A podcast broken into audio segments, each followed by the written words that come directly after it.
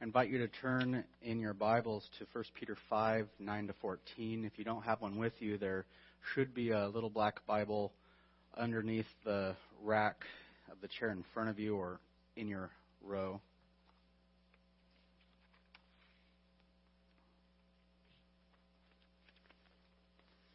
Last week, we touched. We finally got to touch upon Peter's reason for giving us this uh, what really feels like a staccato list of fundamental attitudes. And while Peter says them uh, just rapid fire, it, it's taken a little bit of time for us to get through these closing exhortations uh, at the end of his first epistle. The reason for these fundamental attitudes for Christians to have is that there is a very real devil who poses a very real threat who is trying to inflict real harm to you and to the church.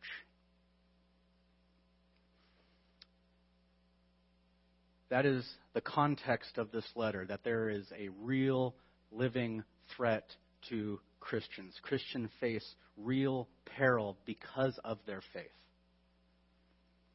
In the first century until 70 AD, much of this uh, of this peril. Much of the means for which Satan was inflicting harm to the church came as persecution at, from the hands of Jews.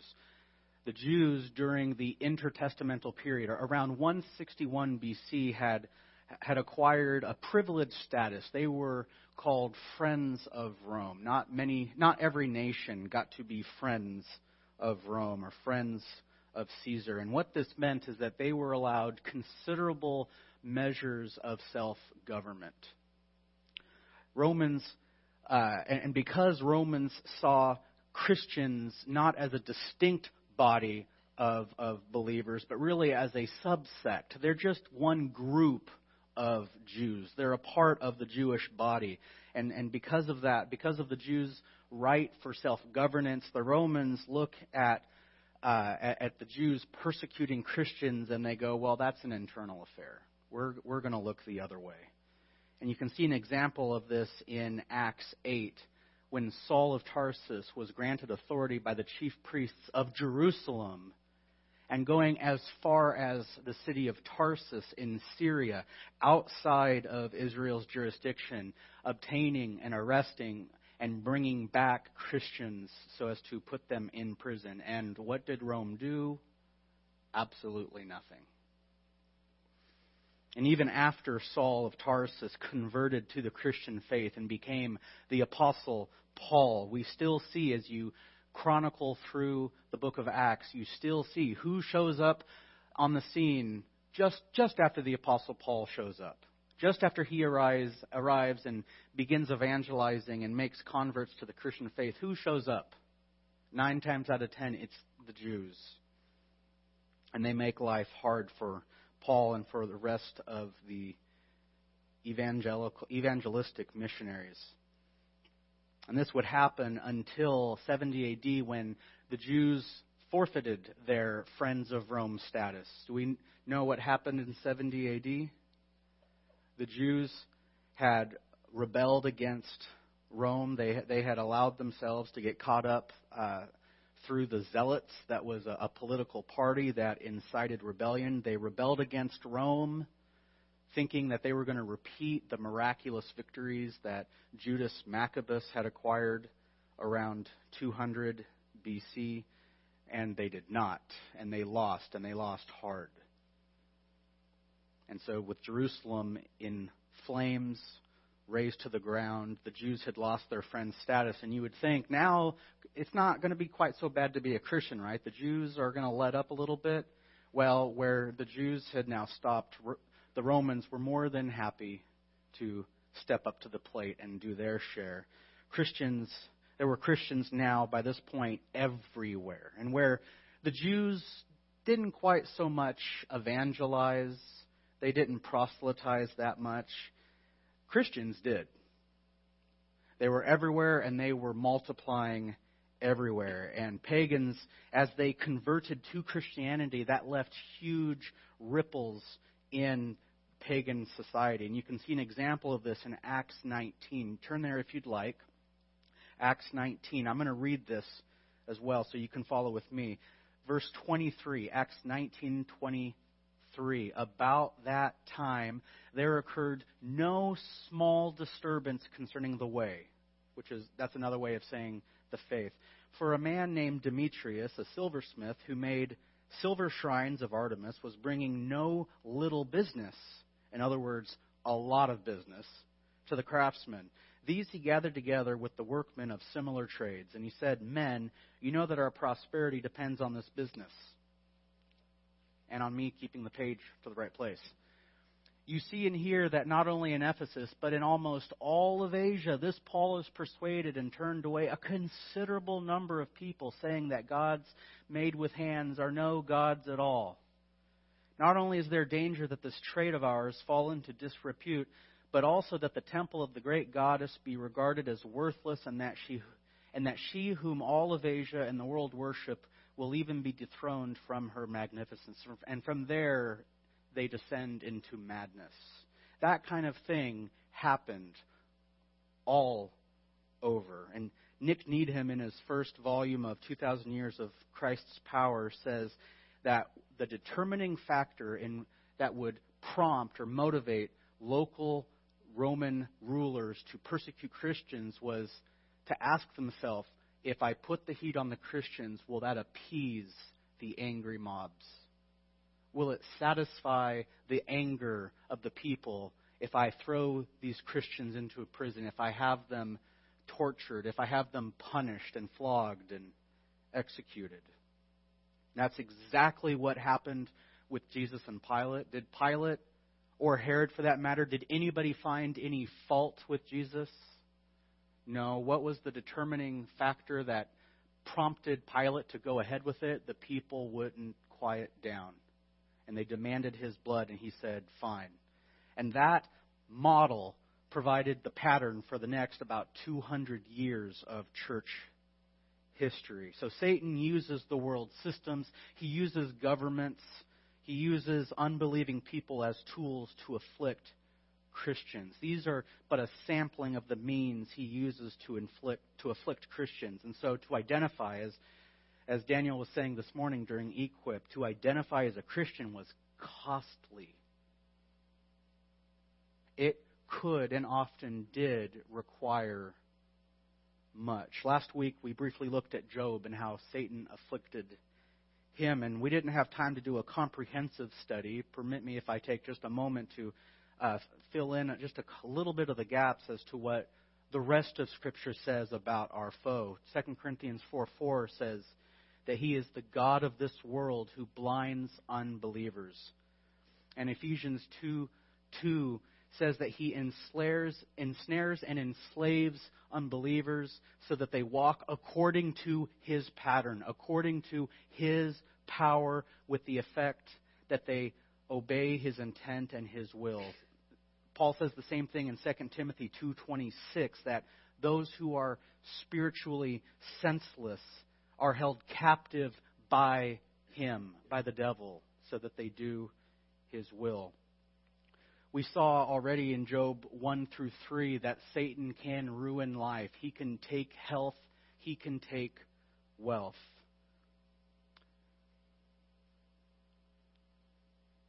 He can also te- he can also afflict by tempting with wealth. If you remember in the in Jesus' temptation, what did Jesus, what did Satan tempt Jesus with? Here are all the kingdoms of the world.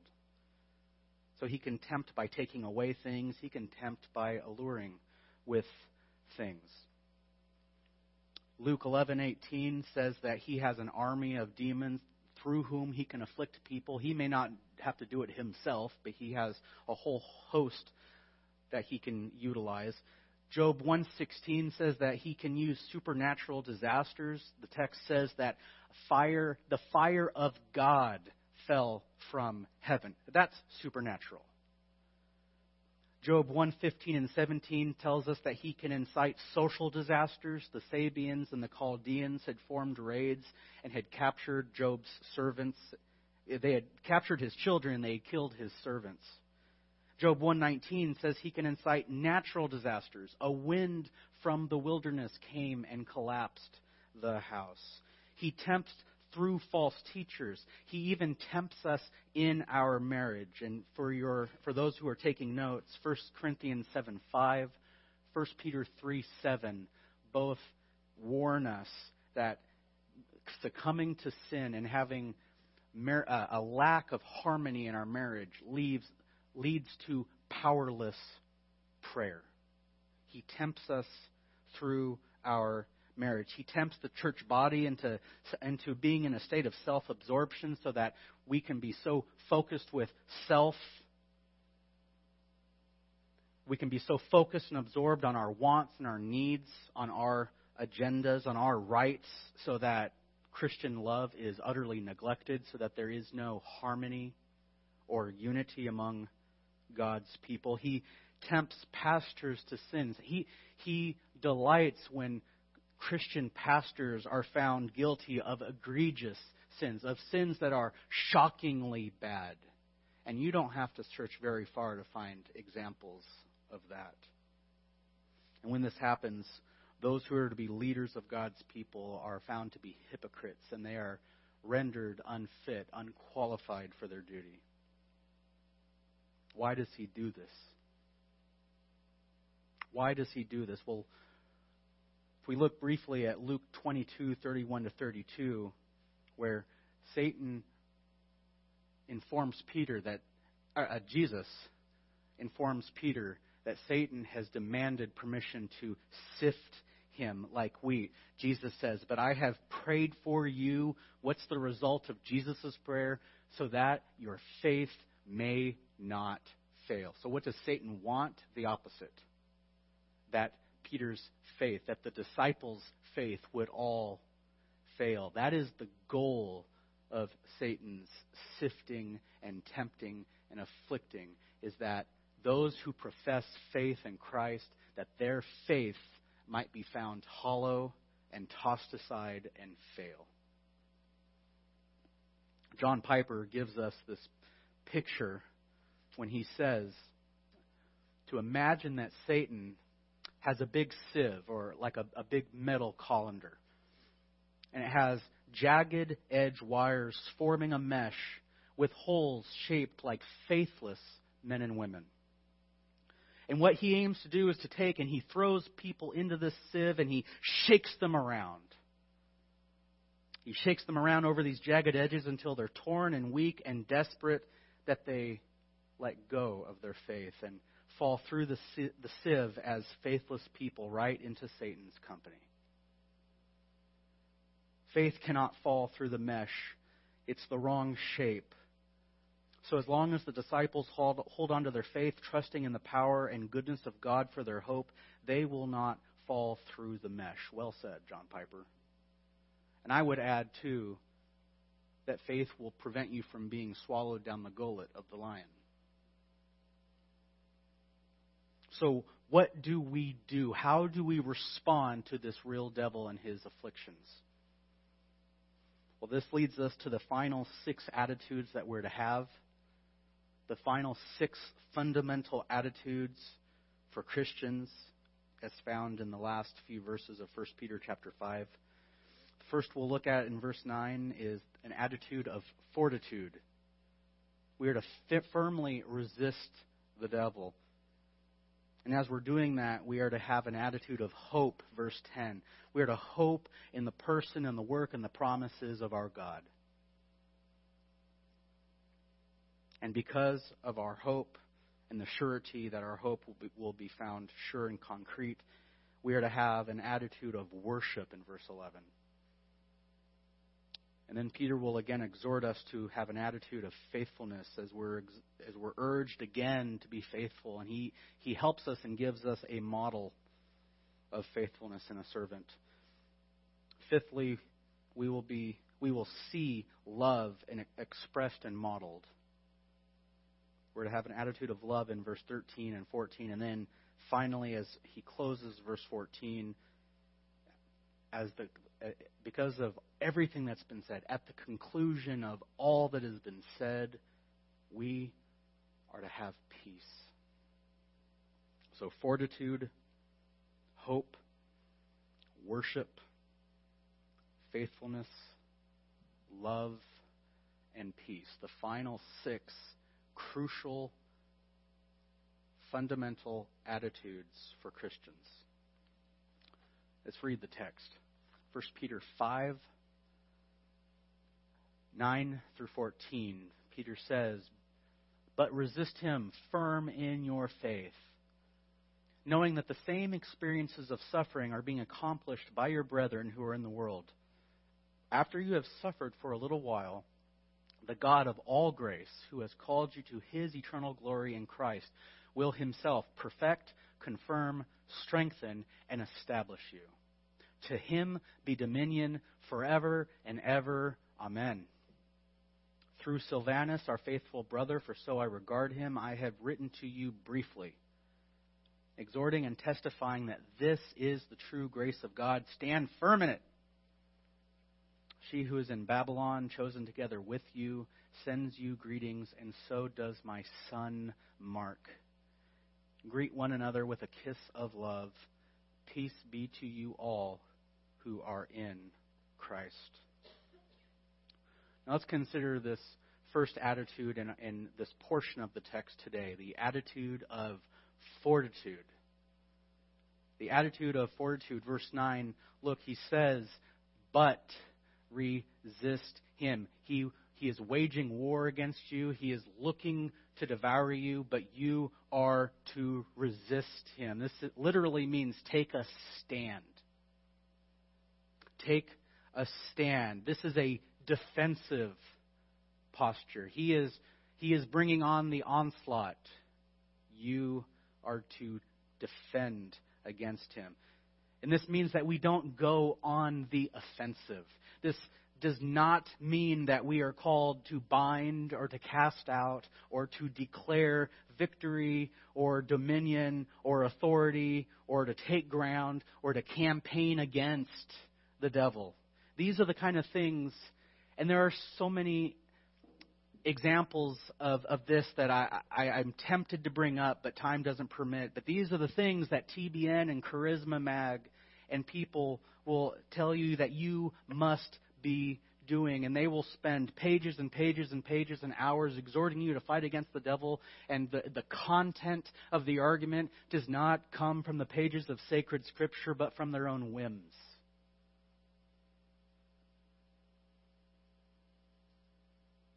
We are not called to fight, to go on the offensive against the devil. If, if you are familiar with Acts 19, 11 to 20, the sons of Sceva, they were, they were sons of a Jewish prophet or a Jewish priest who thought that they could cast out the devil. They can go on the offensive. And at the conclusion, for those who aren't familiar, the, de- the demon speaks to them. It's not, he's not even the top guy. It's, it's, it's, a, it's a lieutenant or maybe a, a lower soldier demon. He says, Jesus I know, and Paul I know, but who are you? And if you're if you know the story, they don't leave as they came in all pomp and bold and strong. They leave naked and wounded. Christians do not go on the offensive against the devil our God does. As Paul concludes Romans chapter 16, he says that the God of all grace, he will crush Satan under your feet. It's God who dispatches an angel and grants authority in Revelation chapter 20 to bind Satan in the abyss.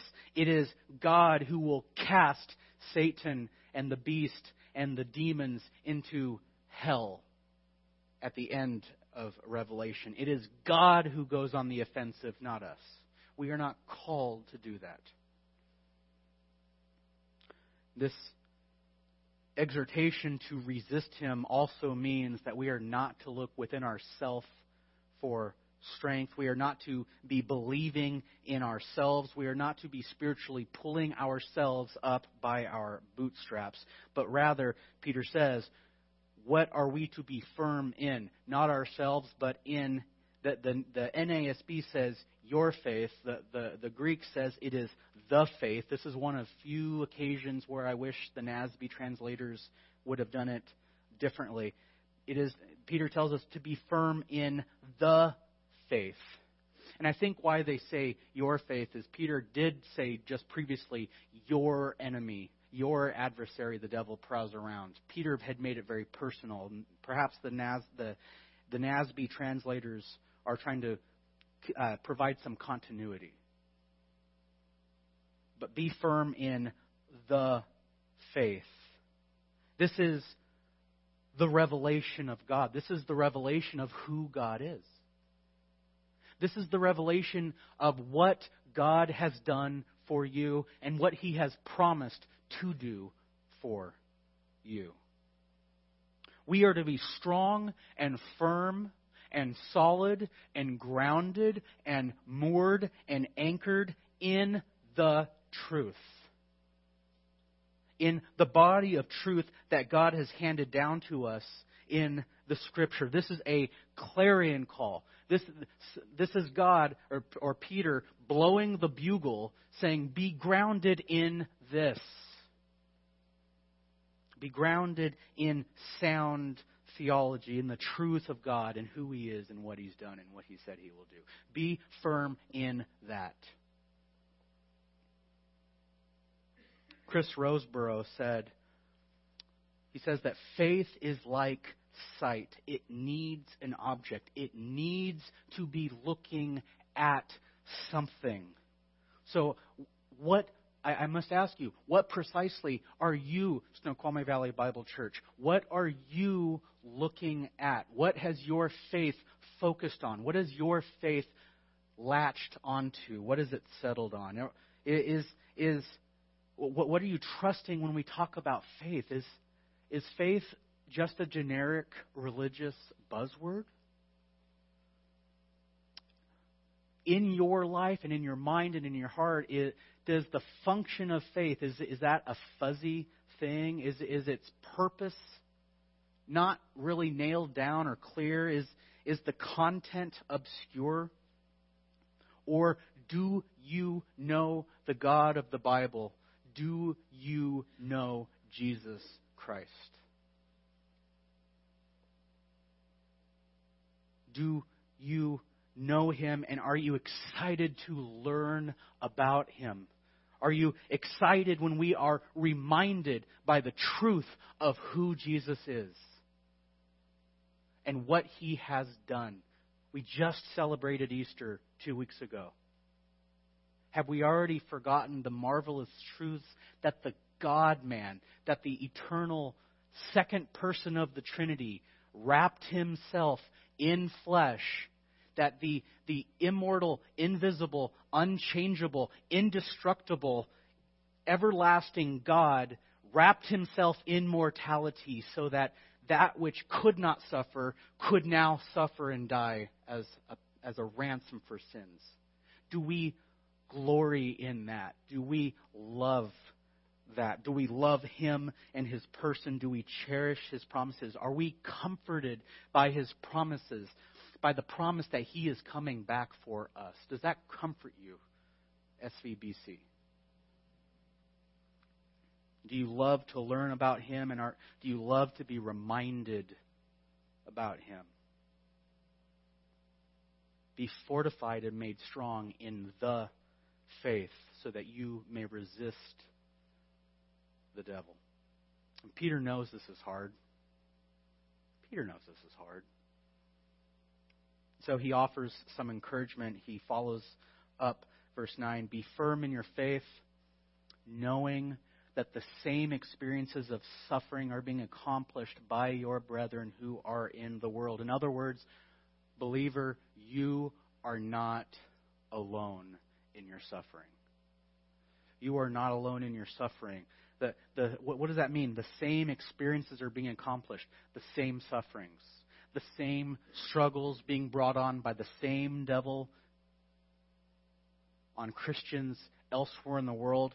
They are likewise exhorted by God through Peter to be fortified, just as you are being told to today. They are told, they are exhorted to be fortified in the same faith, to trust in the same God, and rest in the same grace that will deliver them. That's the same grace that will deliver you. It's the same grace that will sustain you. And they, in you, will enjoy the same sweet victory in Jesus Christ. The same experiences are being accomplished. You are not alone. And this leads us to our next fundamental attitude, the attitude of hope in verse 10. Hope in verse 10. Peter says, After you have suffered for a little while, the God of all grace, who called you to his eternal glory in Christ, will himself perfect, confirm, strengthen, and establish you. He began to comfort us by saying, You're not alone in your suffering, and he gives us four more comforts to consider. Four more comforts to think about. One, the first is to consider the duration of your suffering. How long does Peter say that you will suffer? How long? For a little while. And we, have, we must confess that in the midst of our suffering, in the midst of the trial, in the midst of being in the furnace, it often seems overbearing and, and, and limitless. It seems when you're in the thick of it that there's absolutely no end. But many, if not most, can look back after the hard part has passed and see that God's grace caused us to come through it, and we look back and we go, that wasn't that hard. But yet there are others who are called to endure suffering for the rest of their lives. To them, I would exhort you what Peter has already said in 1 Peter 4:19 to entrust yourself to a faithful creator who always does what is right. And Jesus himself said to those, uh, to, to a church, one of the seven churches of Galatia, in Revelation 20:10, Jesus said, "Do not fear what you are about to suffer. Behold, the devil is about to cast some of you in prison, so that you will be tested, and you will have tribulation for ten days. Be faithful unto death, and I will give you the crown of life." For many, the suffering is for a little while. For some, the suffering is for the rest of their life, but Christ Himself says that He will reward you with the crown of life, and His strength is made perfect in our weaknesses.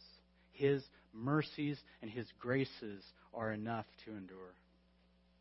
So, to so, first, consider the duration of your suffering. Second is to consider the character of God in your suffering. What title does Peter give to God as you continue in verse 9? At verse 10, I apologize. After you've suffered for a little while, the who? The God of all grace. And this sounds just like when Paul calls God the Father of mercies. This is 2 Corinthians 1 3. The Father of mercies and the God of all comfort. And I love what he says here. He says, uh, Blessed be the Father of mercies and the God of all comfort, who comforts us in our afflictions. I wrote this really small on my notes, so I got to look down.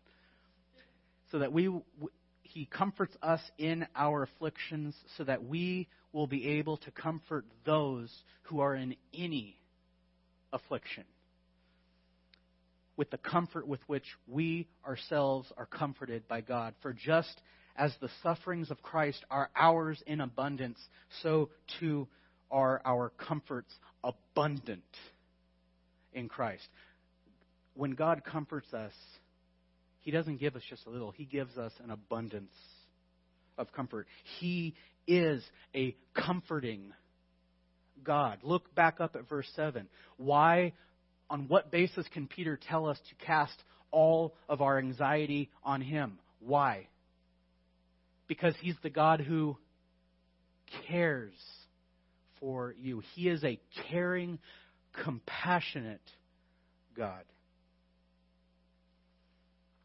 Third, consider the calling of God. He's the God of all grace who has, verse 10, called you to his eternal glory in Christ. He's, he's called you to a glory that is eternal. If he's done that, he's not going to allow some temporal circumstance to undermine that, to get in the way. He's not going to allow some temporary thing, some temporary affliction to be a monkey wrench that gets in the gears and, and messes everything up. God's not going to allow that if He's called you to His eternal glory.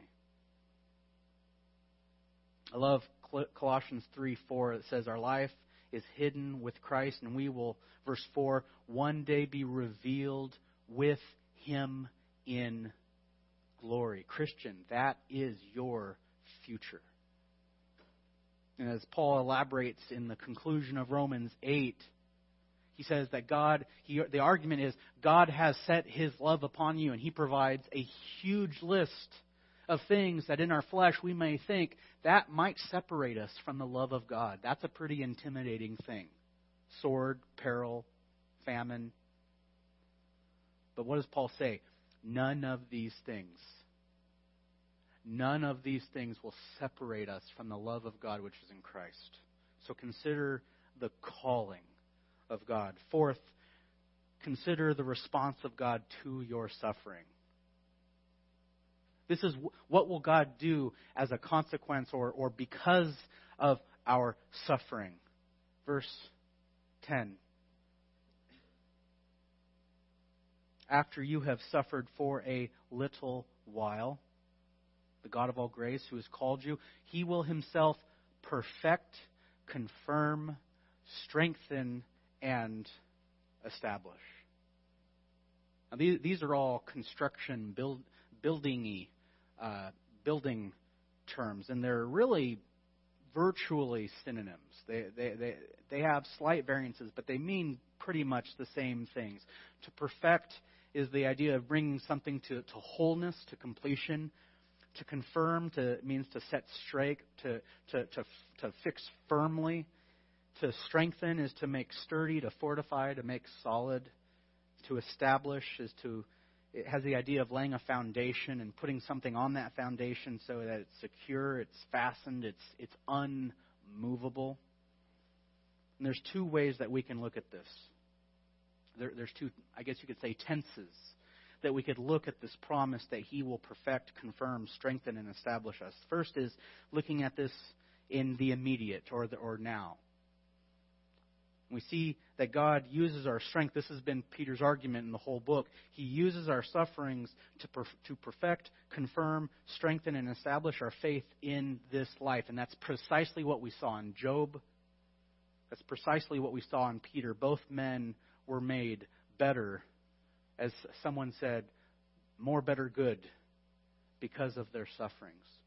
And I think you can see this abundantly clear in Peter. The Peter that you see and read about in the Gospels, the, the Peter that often puts his foot in his mouth in the Gospels, is not the same Peter that you read in the book of Acts.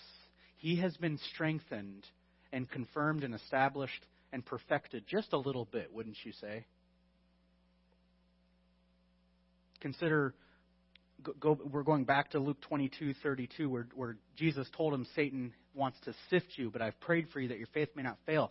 And Jesus tells him, after you have turned again, strengthen your brothers. So Peter was allowed to go through the sifter, and then Jesus strengthened him with the effect and result that he would then be more uh, applicable and equipped and able to strengthen others.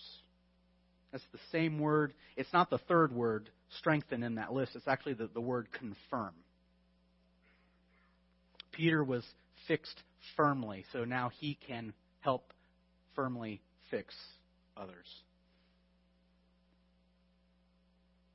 So, God promises to use our sufferings to make our faith stronger, to make our focus more honed on spiritual and eternal things, as, especially as the dross of temporary desires and things that ultimately don't matter, and we begin to realize that.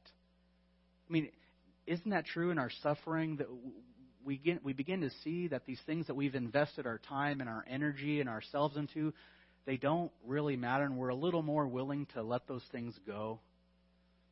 We become more focused. We become more honed. We become more effective in our Christian perspective, or in our Christian practice as our, as our perspective becomes more biblical, as our joy, even in the midst of suffering, as our joy becomes more constant.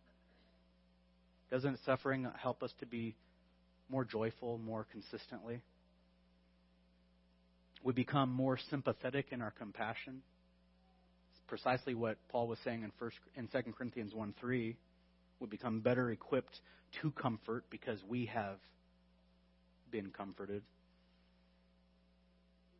And what God intends us to be in the future requires us to experience a little pain now. And God promises to build us up through that. So there, there, is, there is an immediate sense in which God perfects us now in this life through and in and from our suffering, but then there's also a future aspect in that being perfected, being confirmed and established and strengthened will be, I would say, the most realized, the most manifest, the most evident when we are glorified. If you're taking notes, 1 Corinthians 15 talks about this, about, our, about the truth of our glorified body. 1 John 3 2, John says, Beloved, now we are children of God, and it has not yet appeared what we will be. We're, we're in God's workshop, as it, as it were. Positionally, we are, we are fully forgiven, but practically, we are still being made to look more like Christ. We know, going back to what John says, we know that when He appears, Jesus, we will be like Him because we will see him just as he is. That is when God's masterpiece in how he's forming us will be unveiled. So there's a now sense of being strengthened in our sufferings, but there's also the then sense. And I, I very much look, we, we appreciate the now, don't we? But I look forward to the then. And all of this is God's doing so be mindful of him, be mindful of his character. And we see that hope in God mixed with trust leads us to the next important fundamental attitude, and that is an attitude of reverent worship. Being mindful of what God does and being mindful of his faithfulness and of his character to do what he says he's going to do and not ever letting us down leads us to worship. How could it not? Peter says in verse 11, To him be dominion forever and ever. Amen. He, he, Peter is himself modeling this attitude of worship. He does this through what, what we call a doxology. doxology. This is a sudden, abrupt outburst of praise and the other New Testament writers do this. I think the two most evident is Paul in Ephesians 3 20 and 21 and Romans 12 33 to 36. The second one's a little more lengthy. I'm not going to quote either.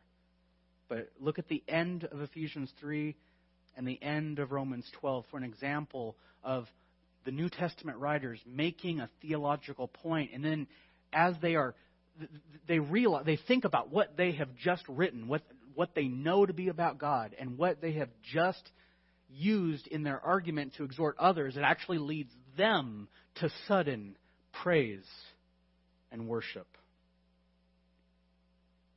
It overwhelms them, it, it, it wows them. And there's no wonder that Peter is utterly and unashamedly wowed here. I mean, think about what God has done. He has forgiven our sins at the cost, at the cost of the precious blood of Jesus Christ. He has forgiven and reconciled sinners. He has made us his children. He has promised to use our sufferings and our trials to make us more Christ like and to, to work together for our good. He has promised to preserve us and to strengthen us through our suffering. And beloved, Peter has seen this firsthand. He himself has experienced what it is to be to be strengthened and to be confirmed and established and perfected in his sufferings. Peter knows that God will be gracious and that he will be compassionate because for him, God has already been gracious and compassionate. Peter has tasted that already. So, yes, says Peter, yes, let that God, let that God who has been so good to me, let him have dominion. That this is a word which means uh, speaks of one's ability or right to rule or to reign or to captivate, to subjugate. Yes, let that faithful creator who always does what is right, always does what is right, let him be king. Let him rule over me and my life. Let him be at the helm and let him stay at the helm. Because quite frankly, he does a fantastic job and he does a better job than I would be if I were in his shoes. Let him be the captain of my life. Let him remain precisely where he is. Let him continue to do precisely as he pleases to do because everything he does is so very good. So, yes, let that one have the dominion forever and ever. Amen. Worship. An attitude of worship. And then we come to the fourth attitude today the attitude of faithfulness. Again, he, he pleads for firmness and for fortitude in the faith, but as he does so, he brings up the faithfulness of this fellow worker in the ministry, Silvanus. He, he says, through Silvanus. So the, the argument of the book is definitely over, and he is this is the final the final words. Through Silvanus, our faithful brother, for so I regard him. I have written to you briefly. It's only taken me two years to get through it, but I've written to you briefly exhorting and testifying that this is the true grace of God. Stand firm in it. Now, he says through Silvanus, and there's three options as to what this means. Silvanus could have been an amanuensis, he could have been a, secretary, and Peter is dictating and writing, which would mean that Silvanus would have had to have, have been skilled in writing. Uh, most people could read, but not everyone had the means to write. You had to practice writing, and the writing material, you know, you couldn't just go down to the Walmart and buy a, a pack of, of 150 sheets of lined paper for 99 cents. Paper and ink and quills were costly, and to, to be a good writer, you needed to practice. So he, he could have been a, a skilled writer and secretary, or through Silvanus could mean that he was the delivery boy. He was the mailman for Peter and he was the one actually delivering, you know, walking, and this would have required him to have a strong set of legs to, to traverse the hundreds of miles of the regions of Galatia. If you look back in in uh, the, the beginning verse, uh, there's about nine or ten regions that Peter is writing to, and Silvanus would have had to have ferried this letter, copies of this letter, to each one. Or he was both. Probably the third one, that Silvanus did both. Now, who is this Silvanus? He is probably Silas, who was a frequent companion of Paul. Silas is someone repeat, repeatedly mentioned in Paul's letters. He was a very helpful servant of the Lord and utterly invaluable to Paul and to Peter and to others. And so, for, for his service, for his faithfulness, Peter fondly calls him not just my faithful brother. What does he say? Our faithful brother. He, he's including his readers as benefactor, as beneficiaries, as those who benefit from the faithfulness of Silvanus. Now, what is this? What is it that this faithful brother was doing here? We see that he is entrusted with the true grace of God. And he is charged by Peter and by the church that's commissioned him to deliver this true grace of God to the people of God who need it. And what's he talking about? He's talking about the whole message. He's talking about the whole letter, this component of sacred scripture. And I can't think of a higher honor for a faithful brother to have than to be entrusted with the Word of God. You know, again, this isn't Peter's musings. This isn't a nice poem. This isn't a hand drawn picture of his kitty cat. This is the eternal, inspired, inerrant Word of God.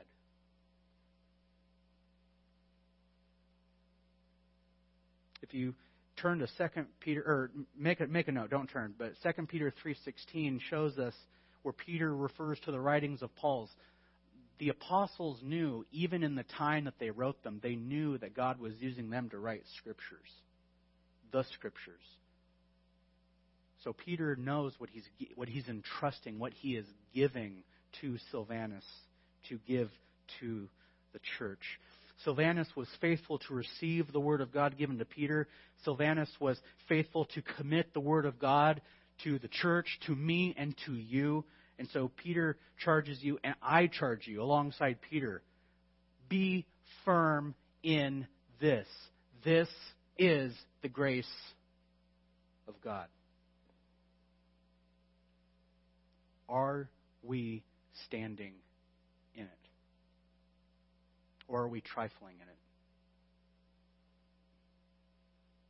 And just to be clear, I'm not talking about this bound piece of a compilation of pages with printing with this nice leather skin. Nor am I talking about any particular NIV or, or NASB or ESV, but the revealed compilation of God's Word, the faith, the Scriptures. Stand firm in the truth that this reveals. It's not the paper, it's the message. It's, it's the truth conveyed in the paper. Fifth, an attitude of love. And just as Silvanus illustrated faithfulness, we see Peter, we see the church, and we see Mark modeling love. Peter writes, She who is in Babylon, uh, chosen together with you, send our greetings send you greetings, and so does my son Mark. Now, she's who's in Babylon. We, we actually talked about this earlier this morning in the Equip Hour. We did a survey of First Peter. She is a, a, a reference to the church. We see John doing the same thing, referring to the church where he wrote from as, a, as the elect lady. And there's a, there was a need to use code because, as we said earlier, as we began today, we were, we were reminded there was persecution in the first century. And if Peter goes around identifying where he is and, and where the Christians are, people could track them down and bring on the hurt. And to avoid that, he uses a code name. It's possible he wasn't. There was, as Daniel said, there was a, some obscure outpost somewhere named Babylon. There was the actual Babylon, who by this point had faded into obscurity but most people say this was Rome. And consider this Rome was the capital of the pagan world in the first century, just as Babylon was in the centuries prior to Rome's elevation to power. The real Babylon, as I said, was quite obscure by now. Traditional and early church testimony uh, says that Peter went to and died in Rome. And it would make sense for the fact that if Peter was there, which uh, church history says he was, that he would use a code name to protect the identity of the church and the people from whom he was with. And so he uses this, this reference to a, this obscure town that, it, as the Roman pagans, if this letter were recovered, a, a Roman would look at this and go, Babylon, never heard of it. But a Jewish Christian those who were, un, who were familiar with the Old Testament and had been trained and taught by the disciples, that, there would be an obvious connection there. So, in all likelihood, he's writing from Rome. Wherever they're from, he and the church and Mark, his son Mark, send their greetings. Now, who's Mark? Are we talking about his biological son? No, this is his son in the faith, just as Timothy was for Paul. This is John Mark, John being his Jewish name, Mark being his Greek name. His mother's house, uh, we read in Acts, was the early church, uh, early church's assembly point. It's where they met. He is Barnabas's cousin. Barnabas being one of the apostolic uh, evangelists that went out with Paul. You can read about that in Acts 13. And so he goes out on their on Paul's first missionary journey, and then just as things begin to get tough, he abandons them. Acts 13:13. He returns to Jerusalem, and this rift, this rift was so sharp that in when Paul and Barnabas are gearing up to go out on, on their second missionary journey, Barnabas, remember, Barnabas is Mark's cousin. He wants to take Barnabas. Paul says, No way, Jose. And such a sharp rift uh, occurs between them that Paul and Barnabas actually split. And Barnabas takes Mark. Guess who Paul takes? Silas. And Silas, I would say, is the shortened name for Silvanus. So Silvanus is with Mark, ministering with Mark in Rome. And here's what I think happened. Well, let me also say, eventually, Paul and, and, and Mark were reconciled. Eventually. By, by the end of Paul's life, uh, they had reconciled. But Peter here calls him my son. And this is what I think happened. I think John Mark comes back with his tail between his legs. We don't know anything about about why he left. We don't know if he was tempted. Presumably he was he was tempted or sifted and his his faith, his commitment to the endeavor failed and he comes back defeated. He comes back with his leg between his legs and I think Peter saw him and he says, "I've seen that face before. I've seen it in me." I think he instantly felt compassion having been there before, having been sifted I think he reached out to Mark. I think he took him under his wing. I think he discipled him and invested in him. I think he strengthened Mark. And he did for Mark what Jesus had done for Peter, so that eventually, when Paul would see him later, he could say, That's not the same Mark. That's not the same Mark that I knew. And so they all, Peter and the church and Mark, send their affectionate greeting to the churches and they can't be there to, to, to, give a tangible expression. So they, they, they want to make their affection felt. So they, so Peter tells them to kiss one another with a holy kiss. Now, those of you know that I am a, I am firmly committed to a literal hermeneutic, but I am willing to let this one slide. Just for your understanding, uh, this was a civil and pleasant way to show affection. It was entirely non sexual. Men would, would give a, a brief kiss, um, I'm presuming on the cheek to the men, and women to women. The, the, the genders did not kiss one another. But he does that so that his affection, so that the whole church's affection would be tangible and felt. And then he sa- concludes with the last attitude an attitude of peace. He says, look as he concludes Peace be to you all who are in Christ. This is a common phrase. It's a common phrase, but it is, when you consider what has been said, it is so rich. When we think about who God is, that He is the God who upholds you, the God who cares for you, what He has done He's given you an inheritance. He has made you a living stone built upon Christ as the cornerstone. He promises to always do what is right. He promises to perfect and, con- and confirm and strengthen and establish you. So, yes, to you who are in that Christ, peace to you.